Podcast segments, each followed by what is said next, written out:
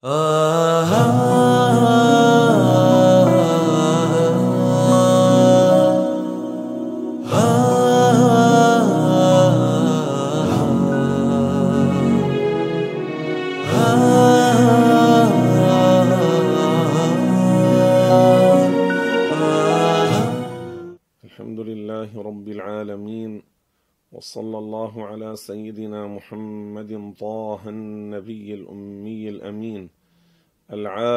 القدر العظيم الجاه وعلى آله وصحبه ومن والاه.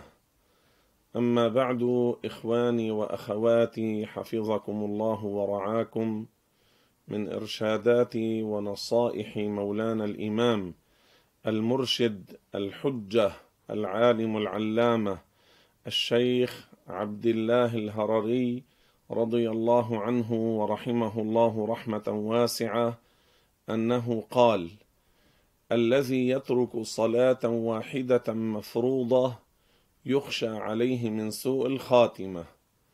ما معنى هذا الكلام؟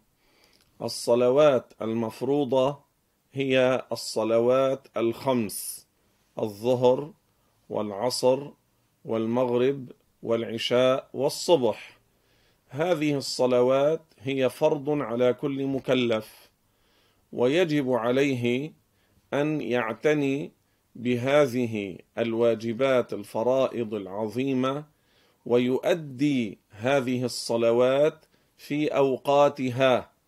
فلو ترك صلاة من هذه الصلوات حتى خرجت عن وقتها يعني مثلا دخل وقت صلاة الظهر وهو عرف أن الوقت قد دخل وكان منتبها وتهاون وقصر وترك إلى أن دخل العصر يعني تعمد أن يضيع صلاة الظهر. وهكذا في العصر وهكذا في المغرب وهكذا في العشاء تركها حتى دخل الفجر.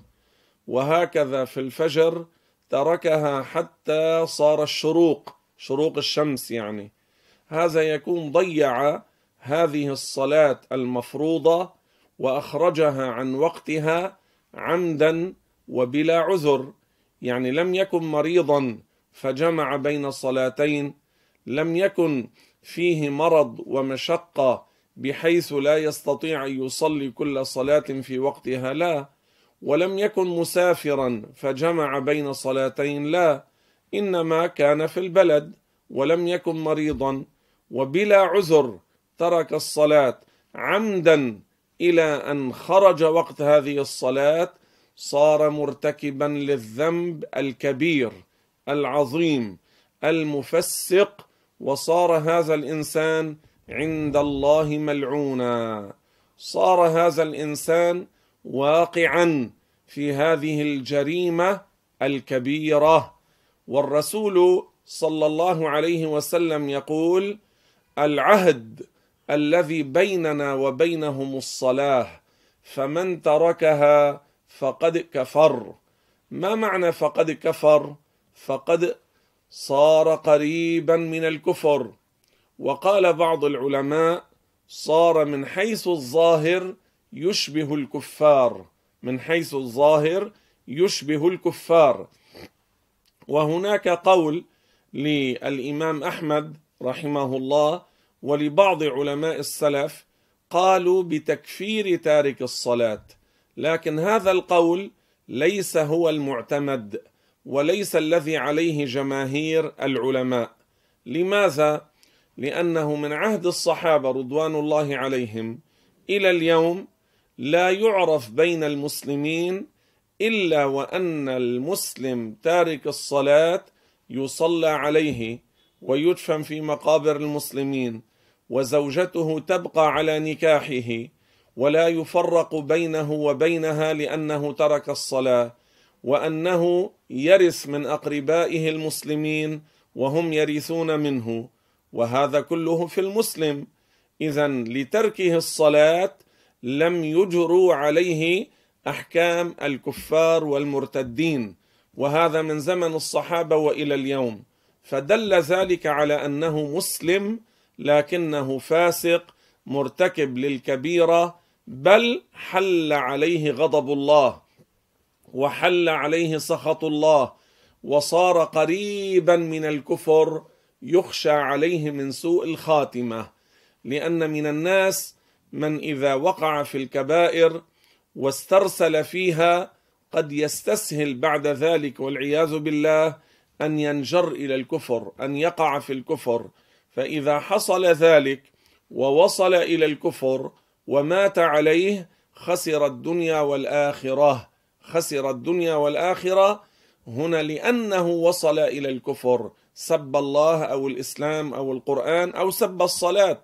استهزأ بالصلاه كبعض الزنادقه اليوم وبعضهم من يدعي الإسلام يستهزئون بالصلاة بالصيام بالزكاة بالأحكام الشرعية بالاستنجاء بالوضوء بالغسل من الجنابة ويقولون على زعمهم هذه أمور تافهة ويقولون قشور ويقولون هذه الأمور لا عبرة بها ولا قيمة لها. هؤلاء كفار لأنهم حقروا شريعة الله حقروا دين الله.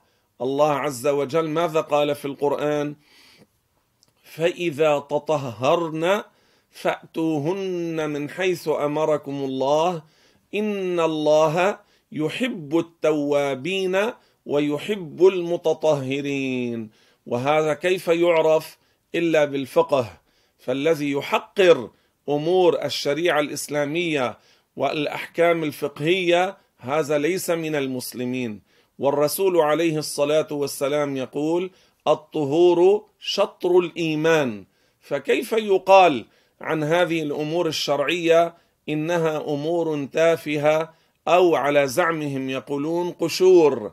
وبعضهم يقول عن من يصلي معقد أو عن المرأة المتسترة التي تستر عورتها تغطي عورتها يقولون هذه معقدة أو يقولون رجعية أو تخلف. هؤلاء استخفوا بشريعة الله. كذلك الذي ينكر فرضية الصلاة. الذي يقول اليوم تقدم الناس وتحضروا فالصلاة ما عادت واجبة. هذا أيضا كافر.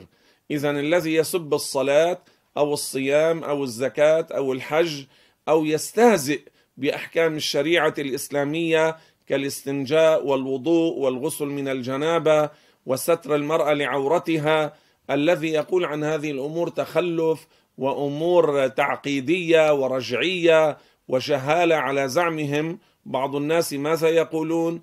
يقولون من يفعل ذلك هذا على زعمهم يعتبر من الأمور التي تدل على تخلفه ورجعيته وجهله.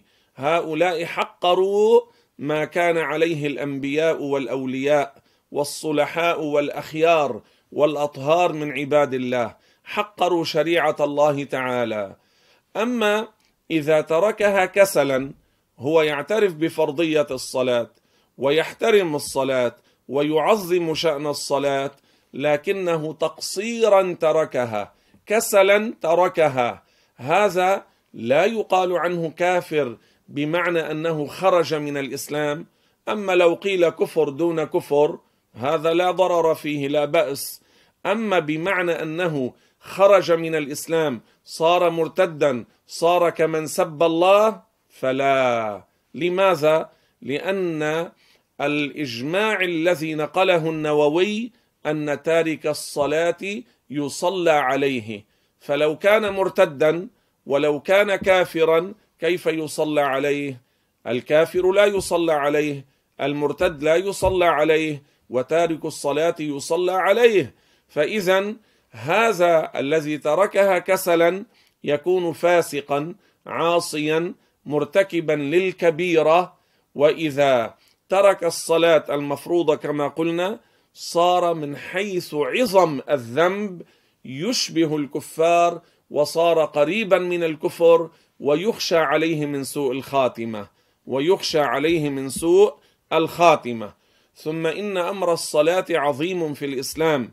الله عز وجل يقول وأقيموا الصلاة أمر من الله عز وجل. ما معنى هذه الآية؟ ما معنى وأقيموا الصلاة؟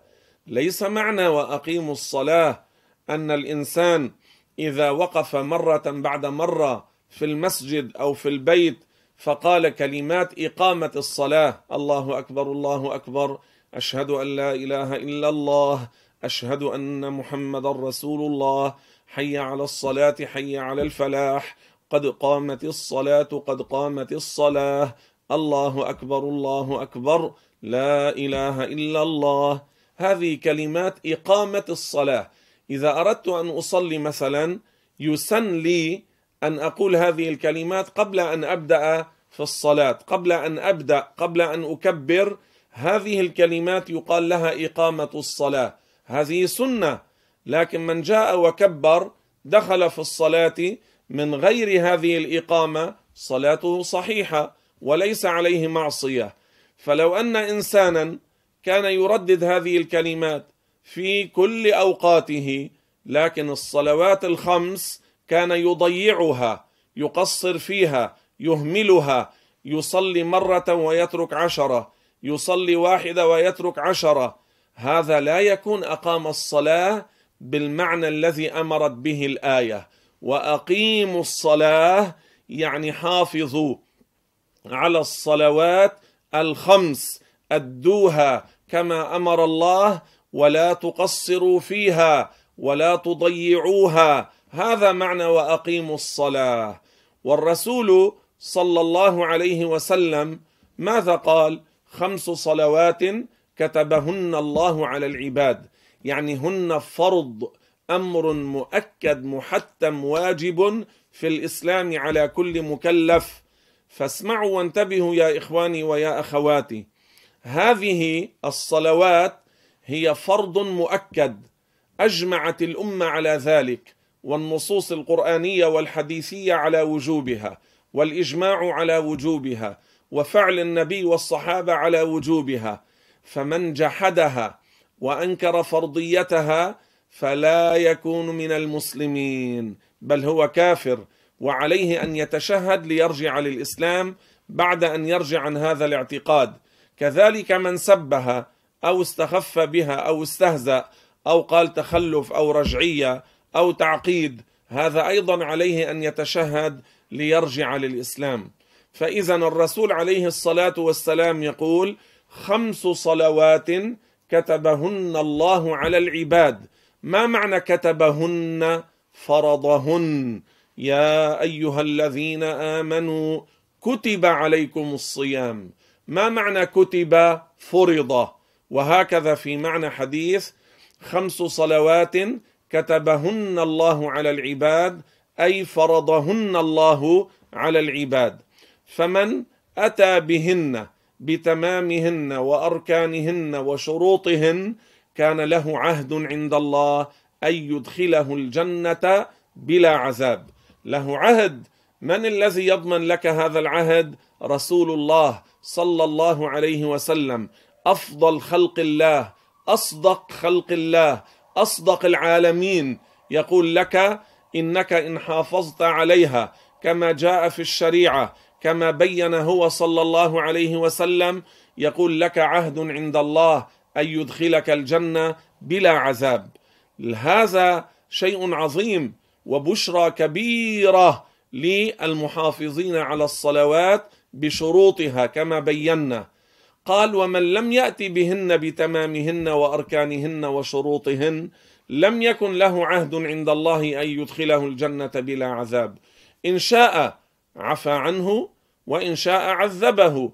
فهذا الذي ترك الصلوات الخمس أو شيئا منها.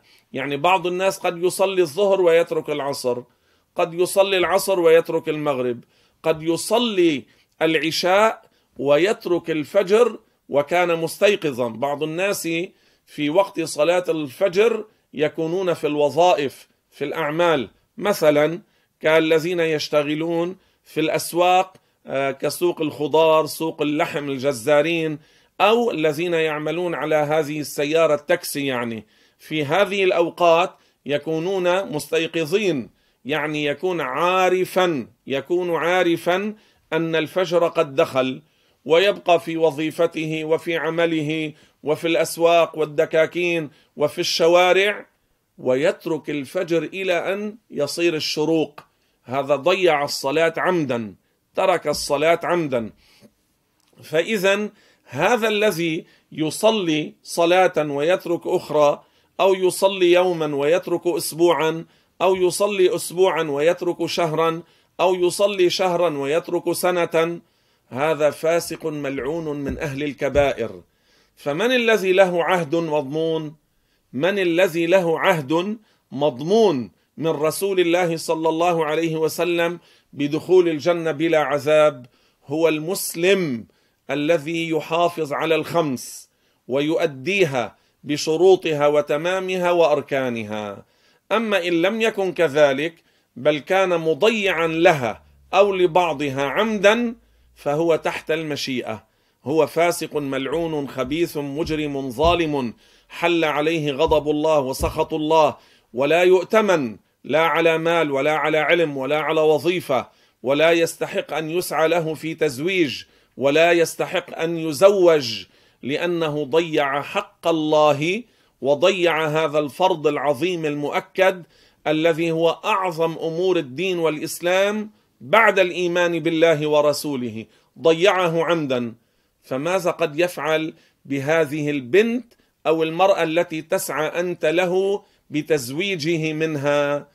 قد يظلمها قد يفتري عليها قد يسوقها إلى ترك الصلاة إلى الفسق إلى الفجور إلى شرب الخمر إلى الزنا إلى خلع آه، الحجاب وكشف عورتها. فإذا لا يؤتمن. فهذا الإنسان فاسق ظالم مجرم. حل عليه سخط الله وغضب الله وصار قريبا من الكفر ويخشى عليه من سوء الخاتمة. هذا إذا كان تاركا للصلاة عمدا أو كان مضيعا لبعضها وإن مات على ذلك بلا توبة فهو تحت المشيئة. إن شاء الله عفى عنه وغفر له والله أرحم الراحمين. لاحظوا لماذا نقول إن شاء عفى عنه وغفر له؟ لأنه مات مسلما كما شرحنا وبينا. أما الذي سب الصلاة شتم الصلاة أو جحد فرضية الصلاة ومات على ذلك فهو كافر لا يستحق أن يغسل ولا يستحق أن يكفن ولا يجوز أن يصلى عليه ولا يجوز أن يدفن في مقابر المسلمين ولا يترحم عليه. وهذا يخلد في جهنم إلى أبد الآبدين. ليس كما نقول في المسلم العاصي تحت المشيئة لا بل هذا إلى جهنم وبئس المصير لأنه مات وكان سابا للصلاة ولم يتشهد. مات وكان منكرا لفرضية الصلاة ولم يرجع إلى الإسلام بالشهادتين. فهذا يخلد في جهنم إلى أبد الآبدين. أما المسلم الذي كان تاركا للصلاة ومات على ذلك بلا توبة هذا تحت المشيئة. إن شاء الله عفى عنه وغفر له. لأنه مسلم وأدخله الجنة بلا عذاب وإن شاء عذبه ثم أخرجه من النار وأدخله الجنة ويخلد في الجنة إلى أبد الآبدين لأنه مات على الإسلام. إخواني وأخواتي حافظوا على الصلاة واعتنوا بها وانتبهوا لها أكثر من اعتنائكم وانتباهكم لأموالكم ولوظائفكم ولكل أعمالكم الدنيوية. الصلاة عمود الدين الصلاة لذة المتقين الصلاة قرة عيون النبيين والمرسلين. قال عليه الصلاة والسلام وجعلت قرة عيني في الصلاة. وقال عليه الصلاة والسلام وأصلي ولا أشبع. وكان في مرض وفاته يغمى عليه من شدة الألم صلى الله عليه وسلم فإذا أفاق قال أحانت الصلاة؟ يقولون نعم. فيقول إلي بالوضوء. الوضوء بفتح الواو يعني ما الوضوء ما يتوضأ به. فيتوضأ ويصلي. فإذا سلم وانتهى من الصلاة أغمي عليه من شدة الألم وما كان يترك الصلاة. صلى الله عليه وسلم فأين أنت من المحافظة على الصلاة؟ وأين أنت من المحافظة على الصلوات؟ إخواني وأخواتي إياكم أن تقصروا في أمر الصلاة وإلا فالأمر خطير وعذاب الله كبير. نسأل الله السلامة لنا ولكم ونسأله سبحانه حسن الحال وحسن الختام. والحمد لله رب العالمين. آه, آه،, آه.